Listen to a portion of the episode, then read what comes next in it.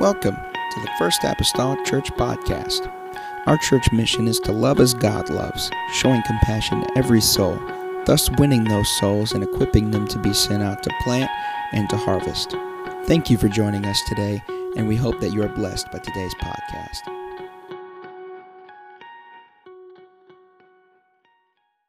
We're happy about that. But Genesis chapter number two, I'm going to try to pick up where I left off two weeks ago.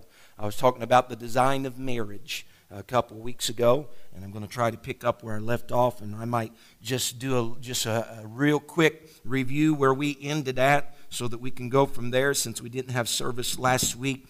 And again, in talking about marriage, I understand marriage can can be a very sensitive issue of ever all the peripheral things that involve uh, marriage or that uh, you know happens in life. Everybody has circumstances and issues and things that may have happened, and, and I want you to know that I'm, I'm cautious of that today. Uh, but uh, with that being said, I'm just going to try to be with the word of the Lord, and I'm not trying to do an injustice to anybody or any circumstance that they have, may have had in their life. But I do believe it's good uh, to periodically to just go back to the word and see what it says. Uh, and so that's what we're going to try to continue to do here this morning. Genesis chapter number 2, and starting with verse number 18 today, the Bible says, The Lord God said, It is not good that the man should be alone. I will make him an helpmeet for him. And out of the ground the Lord God formed every beast of the field and every fowl of the air, and brought them unto Adam to see what he would call them. And whatsoever Adam called every living creature, that was the name thereof. And Adam gave names to all cattle, and to the fowl of the air, and to every beast of the field. But for Adam there was not found a helpmeet for him. And the Lord God caused a deep sleep to fall upon Adam, and he slept. And he took one of his ribs and closed up the flesh instead thereof. And the rib which the Lord God had taken from man made he a woman, and brought her unto the man. And Adam said, This is now bone of my bones and flesh of my flesh. She shall be called woman, because she was taken out of man. Therefore shall a man leave his father and his mother, and shall cleave unto his wife, and they shall be one flesh. Again, this is the design of marriage, kind of a part two here, the design of marriage. Let's ask God to help us once again, if you will, this morning. Jesus, touch us today. God, every mind, every heart and soul. I pray, God, help me, Jesus, with, uh, Lord, diplomacy, Jesus, this morning, be able to share the word of the Lord and what Scripture speaks, God, on several facets, God, concerning uh, the institution, Lord, marriage, God, this covenant. I pray, God, that is holy, this covenant that is sacred. I pray, oh Lord, help us to lean in, Lord, with our hearts and minds to see, God, what you would want Jesus, us to learn or to hear or to know. I know, God, that you're able to help us. I know, God, that you're able to direct us. God, in the next few moments, Lord Jesus, here today. And we'll thank you for it. In Jesus' name that we pray. Amen. Amen. Everybody say amen. Amen. amen. You may be seated. So, a couple of weeks ago, we closed uh, the design of marriage, speaking about the, the, the design of marriage uh, concerning this leave and cleave principle that uh, Scripture represents in verse 24 of Genesis 2, that leave and cleave principle. And uh, just as a point of interest, you know, a lot of times, again, we may mention two weeks ago, Adam didn't have, uh, you know, that, that mother in law factor uh, that was in his life. But uh, with that also being said, he didn't have a mother and father as well. And yet, Scripture still denotes and tells us that a man should leave his father and his mother. And God gave that principle when the first man didn't even have a father and a mother but he said it should leave a father and a mother. He didn't have no parents, but God undoubtedly here again, since he didn't have one, must be establishing a principle upon which to base all uh, the future marriages that would happen in life. A, a married man and a, a married wife have far more responsibilities to their spouse than they do to their parents, right. or at least should have. Amen. Far more responsibilities to their spouse than they should to their parents. And I'm not saying that we disregard our parents. I think you all uh, would know me better enough uh, to, to, to know that. It's not that we disregard them, uh, but if you're still spending more time with mom and dad than you are your spouse, that could you know, be posing a problem. Uh, but nevertheless, it, it, says to, to cleave, or the word means to cling to, to adhere, basically glued together, as we looked at a couple weeks ago. Uh, it goes beyond just the physical union that, that consummates a marriage, but it is also that being glued together, it's an emotional one. And a lot of times, what we don't even consider it is a spiritual one, a spiritual union. That's the reason why uh, several, several now weeks ago, or maybe months or years, however long it's been, on Wednesday nights, whenever I did a series on the criteria of finding a mate, I emphasized that you need to find somebody that is spiritually compatible. And we have biblical principle, uh, a premise for that because whenever you join together, there's going to be a spiritual union just as much as a physical and emotional one as well. The Bible states in Matthew chapter 19 and verse number 6 Wherefore uh, they are no more twain, but one flesh. What therefore God hath joined together, let not man put asunder. Uh, we spoke again, and this is just a little review, but whenever marriage is dissolved by anything but death, you cannot get a clean break uh, from what is per se glued together or clung together.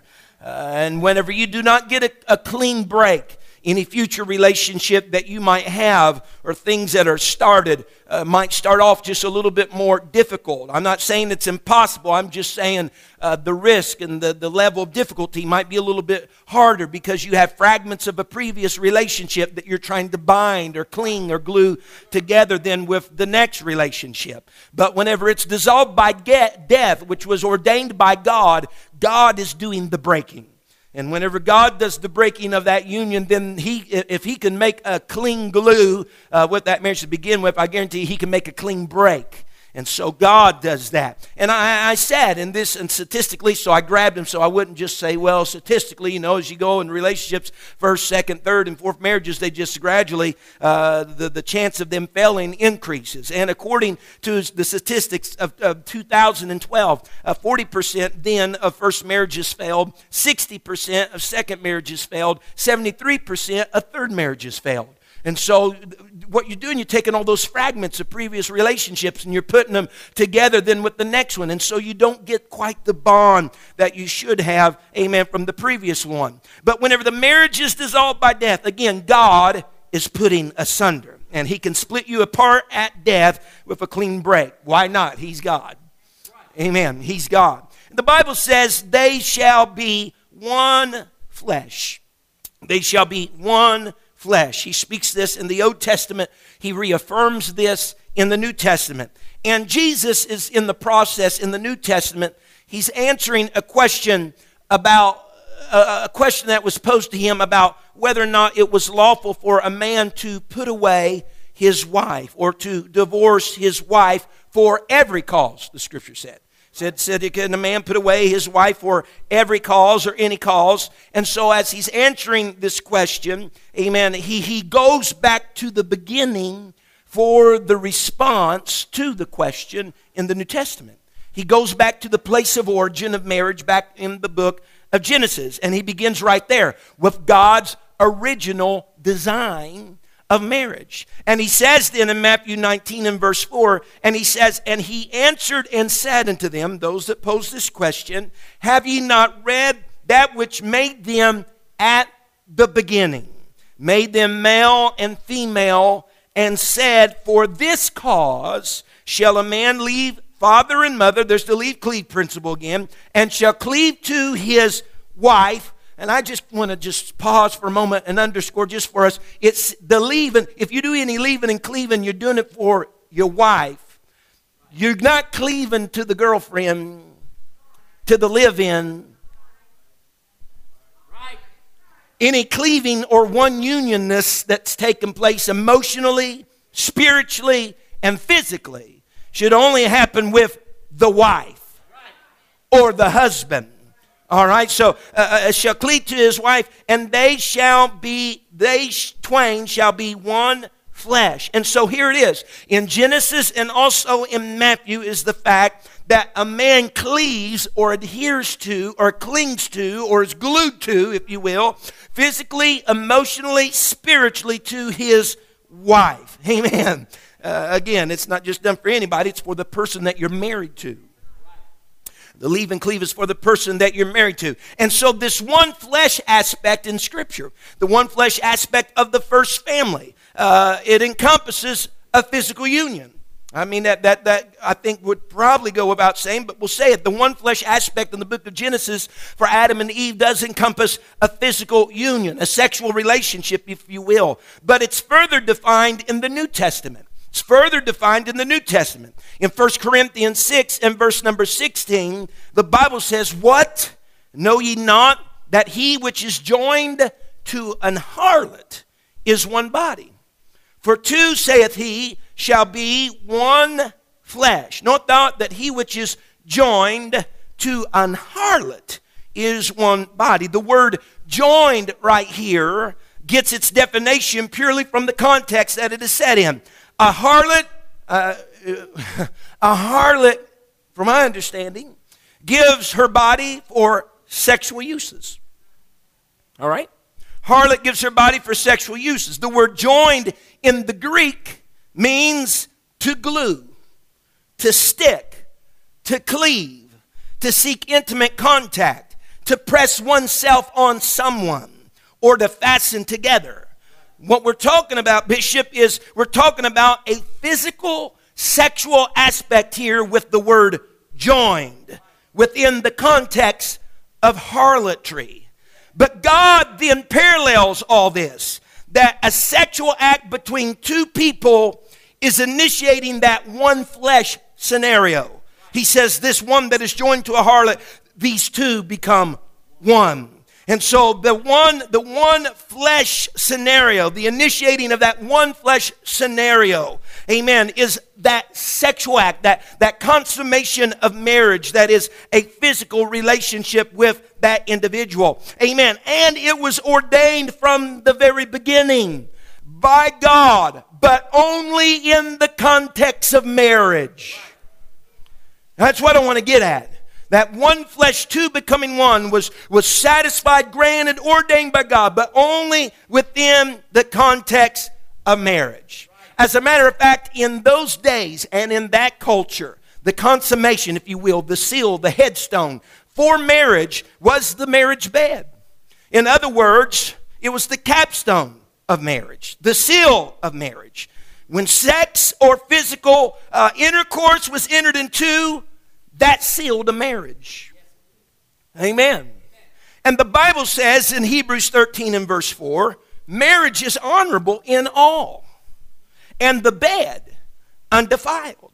But whoremongers and adulterers God will judge. If you allow me just to read that of a couple different translations, and it won't be before you today, but the Amplified says it like this Let marriage be held in honor, esteemed worthy, precious and of great price, especially dear in all things. And thus let the marriage bed be undefiled, kept undishonored. For God will judge and punish the unchaste, all guilty of sexual vice and adulteress. The complete Jewish Bible reads it like this Marriage is honorable in every respect, and in particular, sex within marriage is pure. But God will indeed punish fornicators and adulterers. Again, the bed, the marriage bed, is undefiled in the context of marriage. But outside of that context of marriage, the bed is defiled. Mm-hmm. Well, in other words, whenever there's any type of physical activity outside of the marriage bed, the bed is defiled. Sex before marriage is defiled. Sex with another married partner is defiled. Amen. Well, I know we're talking about this on a Sunday morning. Not supposed to talk about this. We do around here. Amen. Uh, physical intimacy is just for marriage exclusively. And marriage is for physical in- intimacy. It's not just casual recreation. It's just not a way for someone to express themselves and their love. It's the question of two people that's becoming one flesh. Because, see, physical union, physical intimacy in the eyes of God was the seal of marriage. Mm-hmm. If two people had physical intercourse in, in the eyes of God, those two people were married. Uh huh. Even in the Old Testament times, listen to me very clearly. In the Old Testament times, when a male and a female entered into a sexual relationship outside of the covenant of marriage, something had to be done about that. The Bible, Exodus 22 and verse 16, the Bible says, And if a man entice a maid that is not betrothed, she's not engaged to, for marriage, and lie with her, and that's exactly what you think it is, he shall surely endow her to be his wife. If her father utterly refused to give her unto him, he, this man that has laid with this woman, shall pay money according to the dowry of virgins. This passage, what this is talking about, is an unmarried male and an unmarried female, unengaged male, unengaged female, having, if you will, consensual what they call today consensual or even casual sex with each other that's unmarried. And the Bible says that if this happens, that that man shall surely endow her to be his wife. And if the father's kind of against all this, he's still got to pay the dowry money if he must, and must pay the dowry money the same. It was still going to cost him however much it would cost him if she was his wife. Why?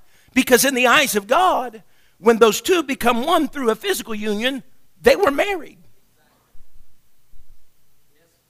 Boy, there'd be a lot of marriages today. In the eyes of God. That's the reason why there's a lot of marriage beds that's defiled before there's ever a covenant of marriage made.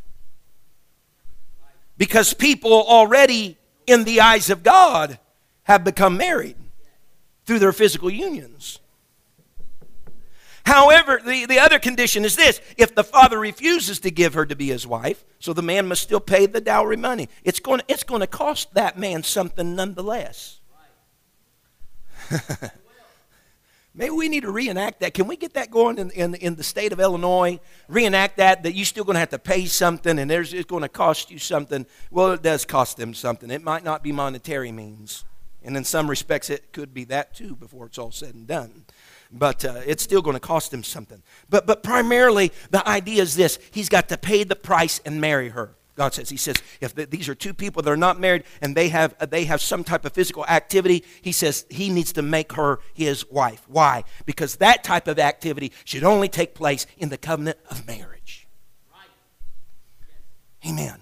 That's part of the original design. That's for marriage. As a matter of fact, the Bible says in Deuteronomy chapter 22 and verse 28 if a man find a damsel, this is just kind of another occurrence. If a man find a dam- damsel, Deuteronomy 22 28, that is a virgin, which is not betrothed, and lay hold on her, and lie with her, and they be found, then the man that lay with her shall give unto the damsel's father fifty shekels of silver, and she shall be, again, look, his wife, because he hath humbled her, he may not put her away all his days.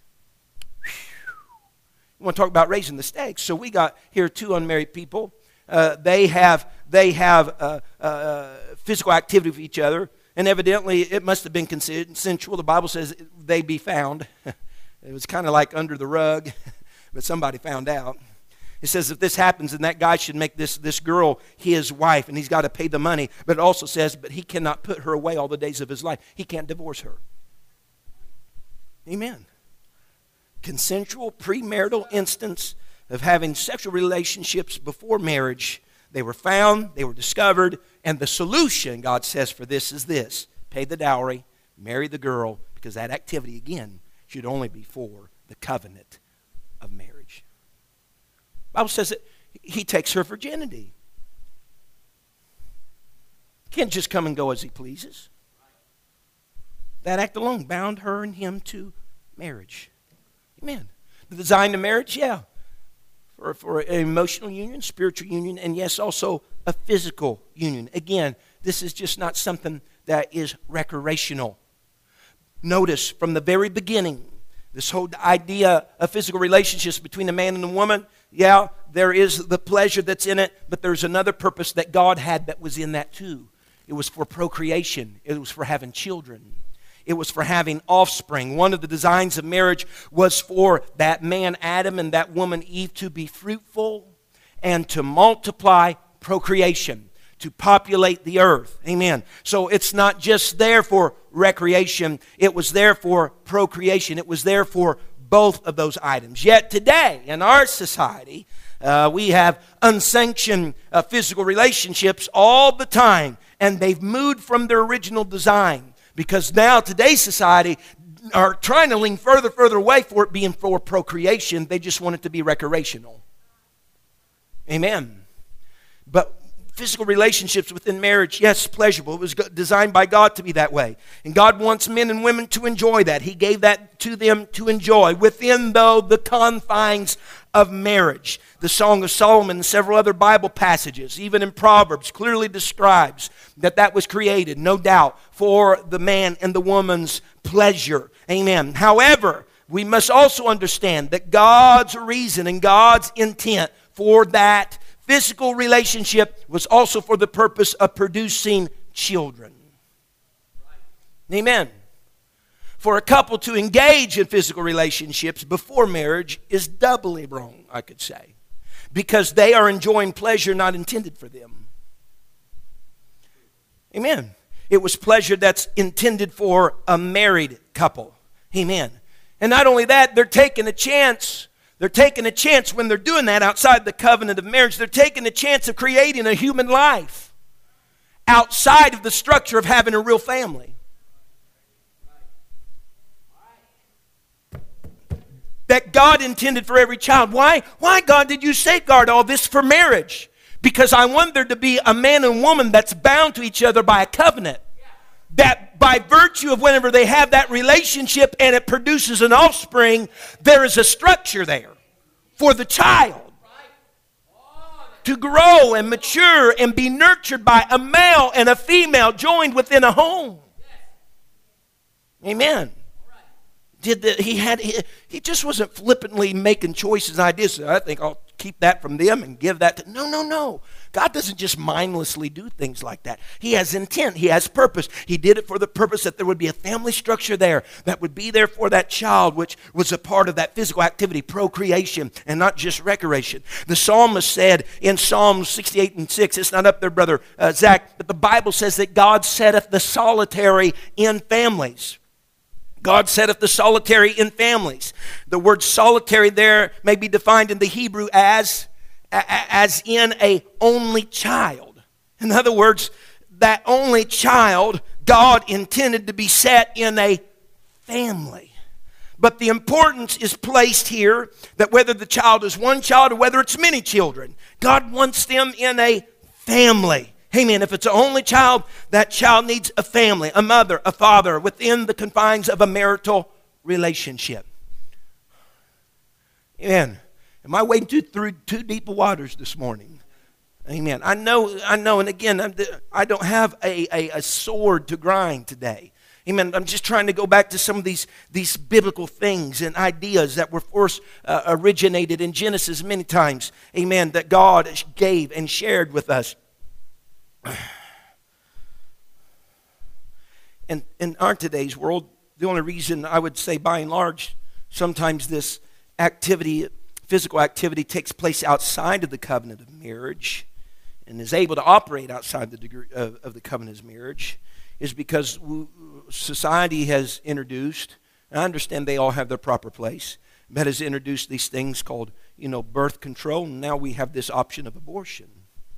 See, and so if the procreation part comes up that you have an offspring, you can either prevent it or deal with it. And we can keep the pleasure without having the responsibility.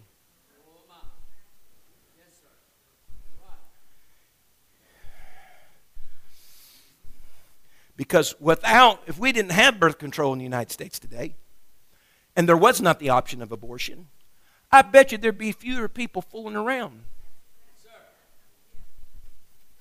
I believe this physical activity would stay a little bit more so on the inside of the context of marriage and to be committed to it. Amen? Because if not, they might be having to raise some children. See, there's a line of thought that if a man and a woman can be committed to each other in marriage as a husband or as a wife, listen, then God, through their physical union, can trust them with a child that if they can be committed to each other see this is the this was the design of god i'm saving all this for the context of marriage because if they show me they can be committed to each other through marriage then there we have an increased probability that they can be committed into an offspring amen committed to an offspring Amen. I can trust them with that. They can be committed to it. And the marriage is based, I go uh, without saying, but marriage is based on commitment. Cannot be based upon feelings. Feelings are, man, like a buffet bar, like a roller coaster. Sometimes they're up, sometimes they're down. Sometimes they're greasy and sometimes they're dry. they're like a buffet bar. Sometimes they're sweet and sometimes they're sour. They're up and down. They're, you know, they're all over the place. Uh, so the, you can't base it upon feelings, it's based upon commitment. Uh, there was a woman, she stated, she said, what is, what is that sound? Woman visiting a, a nature center, she asked. And she, the response was, it's the frogs trilling for a mate. Patty, uh, the naturalist, explained, says, we have a pair in the science room, but they've been together for so long they no longer sing to each other. The woman nodded sympathetically and said, the trill is gone. and I think that's a good synopsis sometimes of what happens to marriage. The trill is gone. Uh, trill, thrill, whatever you want to call it. But it's not based upon feelings, it's based upon commitment. Marriage needs a solid foundation that's based upon commitment for those times when the trill isn't there. Amen.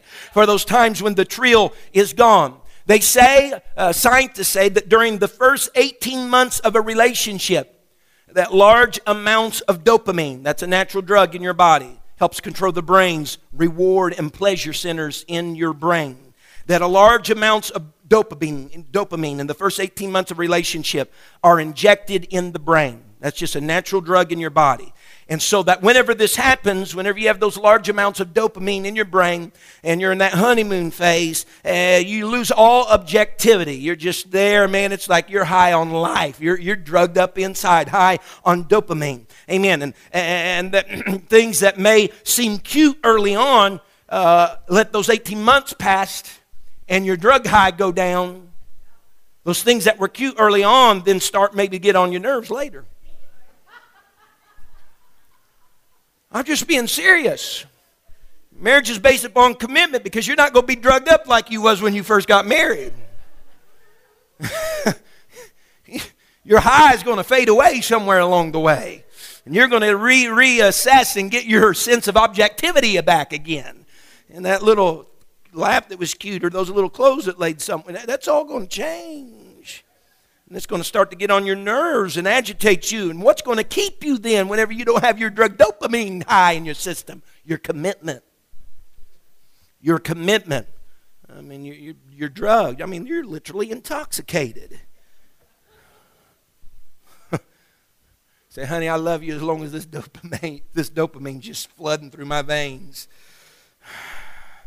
As long, long as I'm intoxicated, I can love you, honey.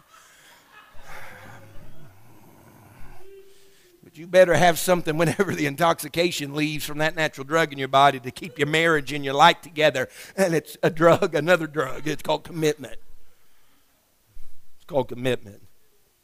Because we know without doubt, each of you that sit here, that times of testing is going to come to every relationship. It's going to come to each and every marriage. We cannot, none of us escape that. Storms are inevitable.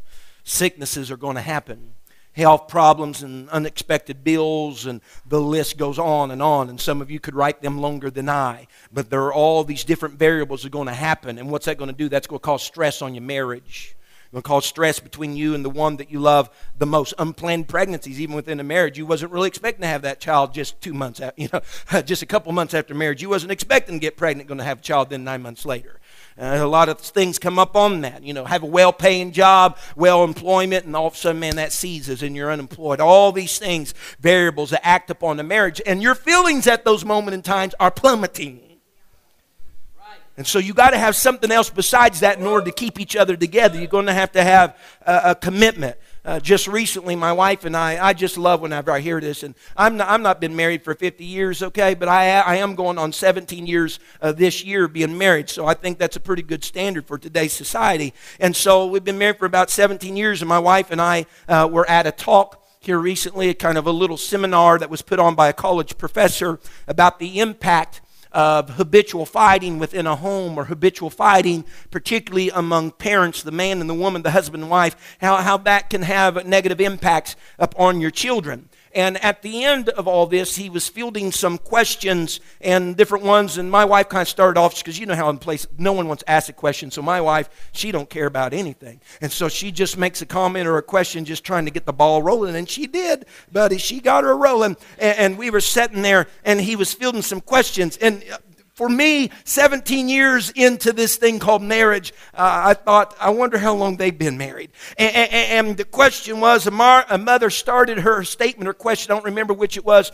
Brother Terry, and she said, she said, Me and my husband, we never fight. And I thought, you just lied straight through your teeth. I wonder how long, I wonder how long they've been married. I wonder how long. We never fight. And I'm thinking everybody else that's sitting on these bleachers that's been married for any point in time is thinking, fake, fake. We got us a, we got us a liar. And in the privacy of our own home, my wife and I got a real good laugh from that. Never. We never fight. Let me tell you, I've been married too long already for 17 years to deal with a never. We fight. There's times we have arguments, there's times we have disagreements, but it doesn't make us want to go opposite directions and leave what we've established for the past 17 years and the two children that we have within our home. Uh, for that matter, dealt with my own marriage and too many other marriages and traveled and heard too many stories in other churches from pastors in their pulpits uh, to believe that there is a married couple on this green planet. That's never thought. Now, if that is taking place, somebody might be taking drugs. they might be harvesting some real time dopamine from somebody and injecting it. I don't know. But fighting isn't a marriage breaker. Mm-hmm. It's not a marriage breaker. It's going to happen.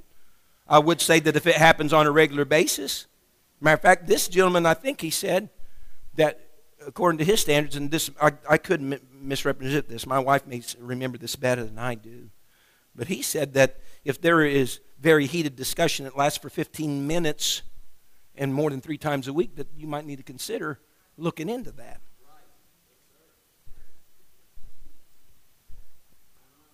We fight less now than what we did whenever we were first married. I'm serious. I mean, it doesn't happen very often, but there are still times, every once in a while, we got to put on the gloves. Now, you all think I'm just on my life and thinking that we're just do all this stuff, but what I'm saying is exactly what you live through as well. There's times you have disagreements. They might. I'm not talking about. I don't want you to just go away and think, well, interpreting fighting as yelling screaming. You know, you can, you can fight within some proper rules and regulations that don't involve yelling and screaming. You can be disagree, in a disagreement and disgruntled and have uh, differences of opinion and don't even have to raise your voice. But it could still, I would call it still a fight or argument. All right? And so it, it isn't a marriage breaker. Arguments are natural. They're, I mean, think about it. They're to be expected whenever you are melding two different lives from two different, maybe, uh, cultures or homes and trying to bring them together. It's like trying to bring two rivers down at two rivers together. Have you ever seen the waters kind of swirl and there's a little agitation? Why? You're bringing two bodies of water together. And that's what happens whenever you bring your uh, husband and your wife together. You're bringing them together. All right? And so it's to be expected, but it's strong commitments. It's strong commitments that we make in our vows, strong commitments that we make in our lives that will aid us to work through the inevitable. the inevitable ups and downs, the inevitable fights, the disagreements, the arguments. It's our commitment to each other, and let me just throw in there just for a cherry on top, and our commitments to God. Our commitments to each other and our commitments to God that help us. The Bible says in 1 Corinthians 7 and verse number 10, and unto the married, the apostle says, I command. Look what he, he, he emphasizes here. Yet not I, but the Lord. So this is just not me. This is, this is God speaking through me. He says, I command, let not the wife depart from her husband. But, and if she depart, let her remain unmarried or be reconciled to her husband, and let not the husband put away his wife. Paul is giving a commandment here to be to the married. He's given a commandment to the married. And, and he then reassures, even as we do today, that again, it's not my commandment. He says, but it's the Lord's commandment. He says, let not the wife depart, or if you will, divorce from her husband. Later, he says, let not the husband put away, or if you will, divorce his wife. Now, listen, and although he's addressing the wife in, in this particular application, it's applicable for husband or wife, male or female. But, and if the wife divorces her husband, she should remain unmarried and should not marry again unless, of course, she is being reconciled to her husband. Or she shouldn't marry again unless she's being reconciled to the husband that she became divorced from. God's plain charge, though, through Paul is if you are married, this is really what Paul's getting at. If you're married, stay married. That's what, that's what the Spirit of the Lord is really speaking through. If you're married, stay married. Now, I want to preface something before anybody gets, I don't want anybody get offended. Paul is not discussing here in, in, in 1 Corinthians 7, Paul is not discussing the marriages compromised by adultery here. You hear me? Paul is not discussing the subject matter of adultery here. Amen. He is talking about divorce, people considering divorce as a solution to every other problem or reason under the sun. He is not speaking about the concept of adultery right here. All right? His instruction then to the Christian married couples is to face the difficulties and work out the differences. There's three imperatives in here. Three imperatives of faithful commitment, might I say, that are represented here that are very strong. And these are the imperatives. Let not the wife depart. One imperative. Understood you statement. He says, be reconciled. That's another strong statement of commitment. And he says, let not the husband put away. He kind of covers all the bases. Let not the wife depart. Don't let her go and flee away. Don't let her give up. But also, don't let the husband put away. Don't let him be doing the putting away and just be reconciled. In other words, the apostle's not the least bit sympathetic. Uh, uh, uh, the Apostle Paul, more importantly, God.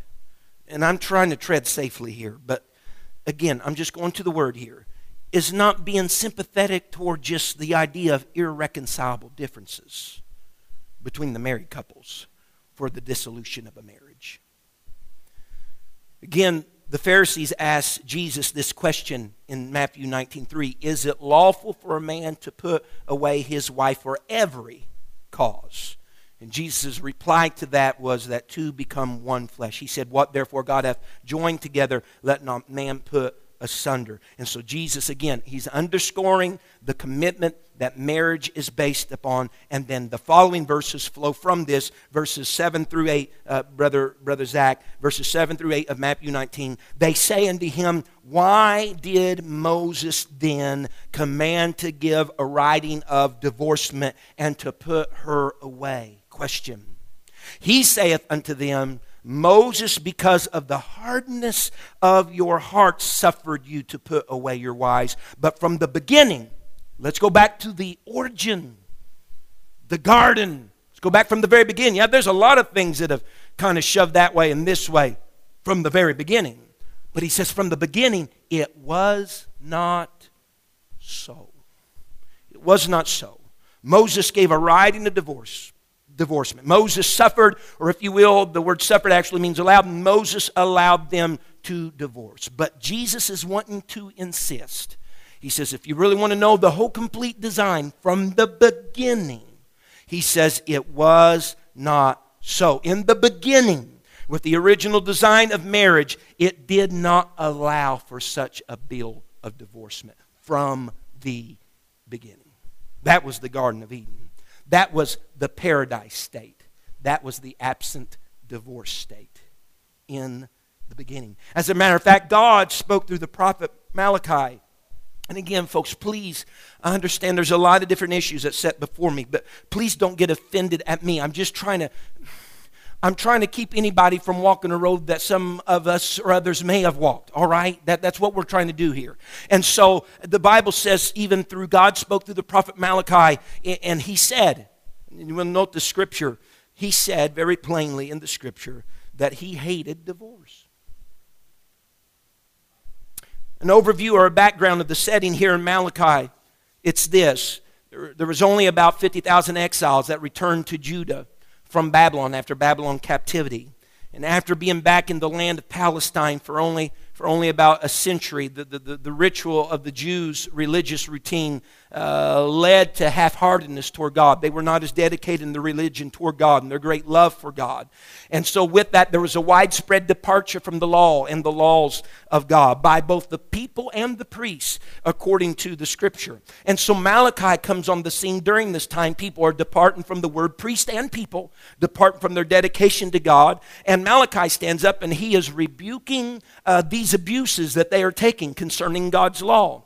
And he's forcefully the people and he's calling them to a place of repentance. And so later, whenever Nehemiah returns from Persia around the second time, he and others are vigorously rebuked. They, he rebukes the people and the priests for these abuses in the temple, for the abuses in the priesthood, for the violation of not keeping the Sabbath day of rest, because that's what got them in Babylon to begin with, and for another thing that he rebuked them for, for the unlawful divorce of their Jewish wives so they could marry Gentile women.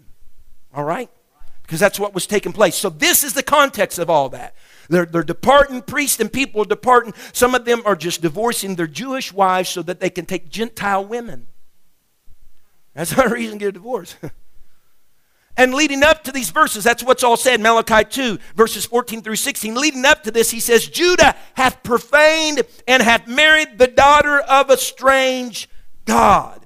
And verse 14 says these words, Yet Malachi, yeah, thank you, Brother Zach. Yet ye say, Wherefore, because the Lord hath been witness between thee and the wife of thy youth, against whom thou hast dealt treacherously, yet is she thy companion and the wife of thy covenant. In other words, God was a witness between them, the wife of their youth, between the man and the woman. He was a witness between their covenant of marriage. Well, you said a couple weeks ago, when we have a marriage, it's not just everybody that's here. God should be the first on your guest list. And whenever you're getting joined together, God is witnessing that. And that's why he's saying here, God was a witness of your union. God was a witness of that man and that woman coming together in the covenant of marriage. The, the wife of their youth. The wife of their youth was their Jewish wife the wife of their youth. This, this marriage was a Jew male and a Jew female that was married in the sight of God. God was a witness to that, and God was still a witness in their marriage. And he says, But though, he says, Whom you have dealt treacherously with this wife of your youth. You've dealt treacherously with her. Treacherously basically means un, you've dealt unfaithfully with her. You dealt with her as one who does not honor uh, an agreement the agreement of your marriage. Whenever we look at this, this, this scripture is using the word treacherously as an adverb. But the verb form of this same word, the word treacherous, is used to denote unfaithfulness in several different relationships.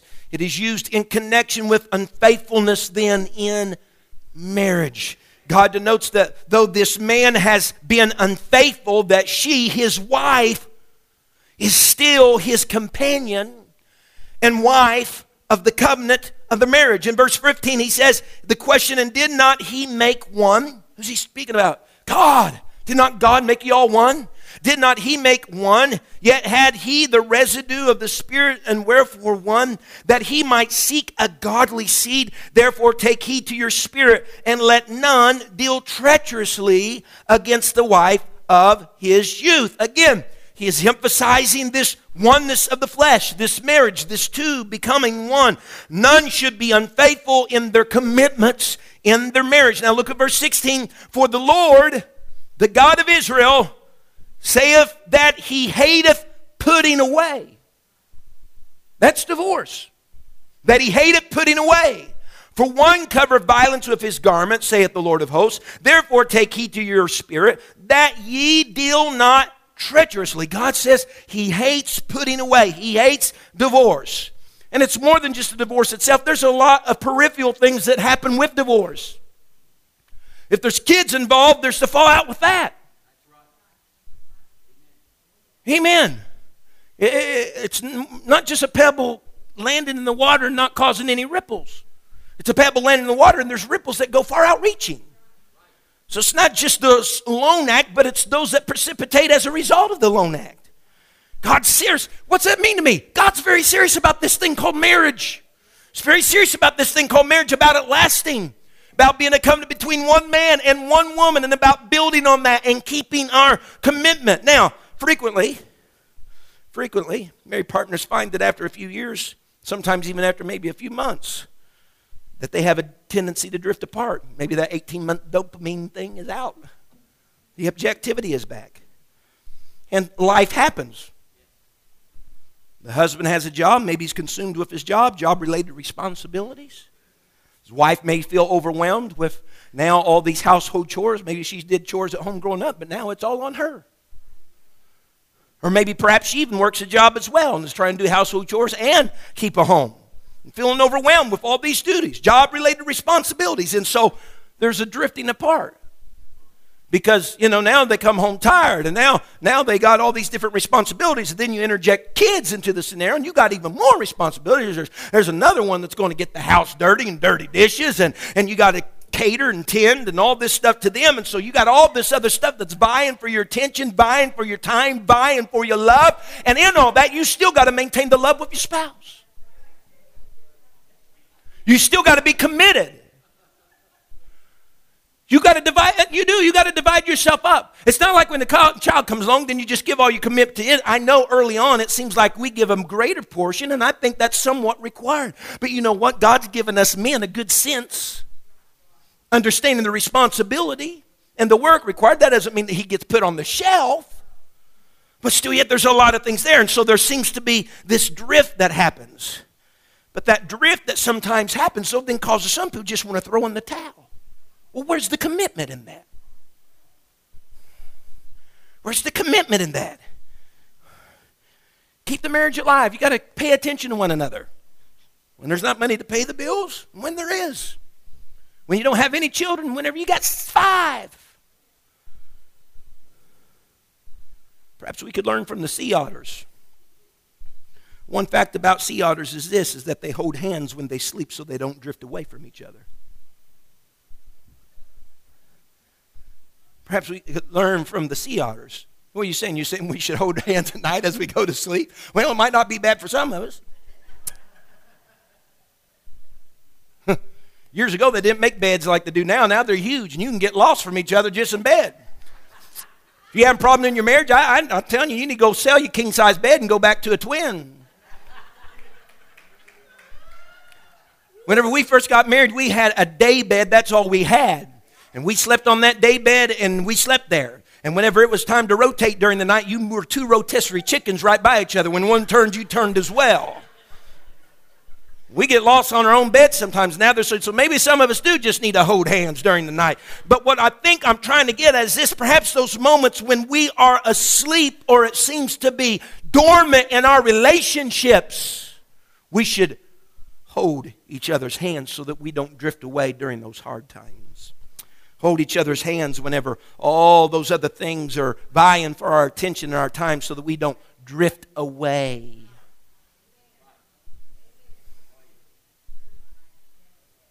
From one another. And then get you a twin bed.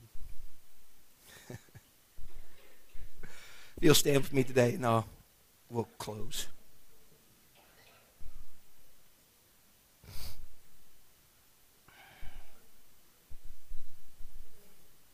Because there are times, you know, You, you know, there is no, there is not anything like balance is not like a location or, or, or I've said this before, but balance is not like a location that you just achieve and boom, there it is, particularly in marriage.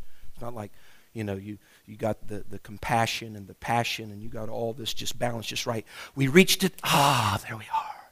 No. And uh, I've always said this because sometimes I think we get an idea. No, balance, it's just like a location. It's a state that you reach and then once you've touched it, you got it. Because whenever I see that guy on that tight wire, that's walking, yeah, it's balanced up there, but you know how he's balanced? He's constantly shifting. Shifting a little weight here, shifting a little weight there. That's the only way balance can be maintained. It's never a state that's just reached. You're constantly shifting. I need to show a little bit more love today, a little more compassion here, a little bit more physically involved here. You're just constantly, constantly shifting. And there's sometimes we become asleep in being able to feed the emotions of our wives, men. but it's those times that you got to keep hands together and stay sure to your commitments. Amen. Stay sure to your commitments. We bow our heads in this place today. Father, I come before. Thank you for listening. If you would like more information about our services and activities, you can find us on Facebook, Instagram, and Twitter with the username FACMC. Again, that's FACMC. Thank you and have a blessed day.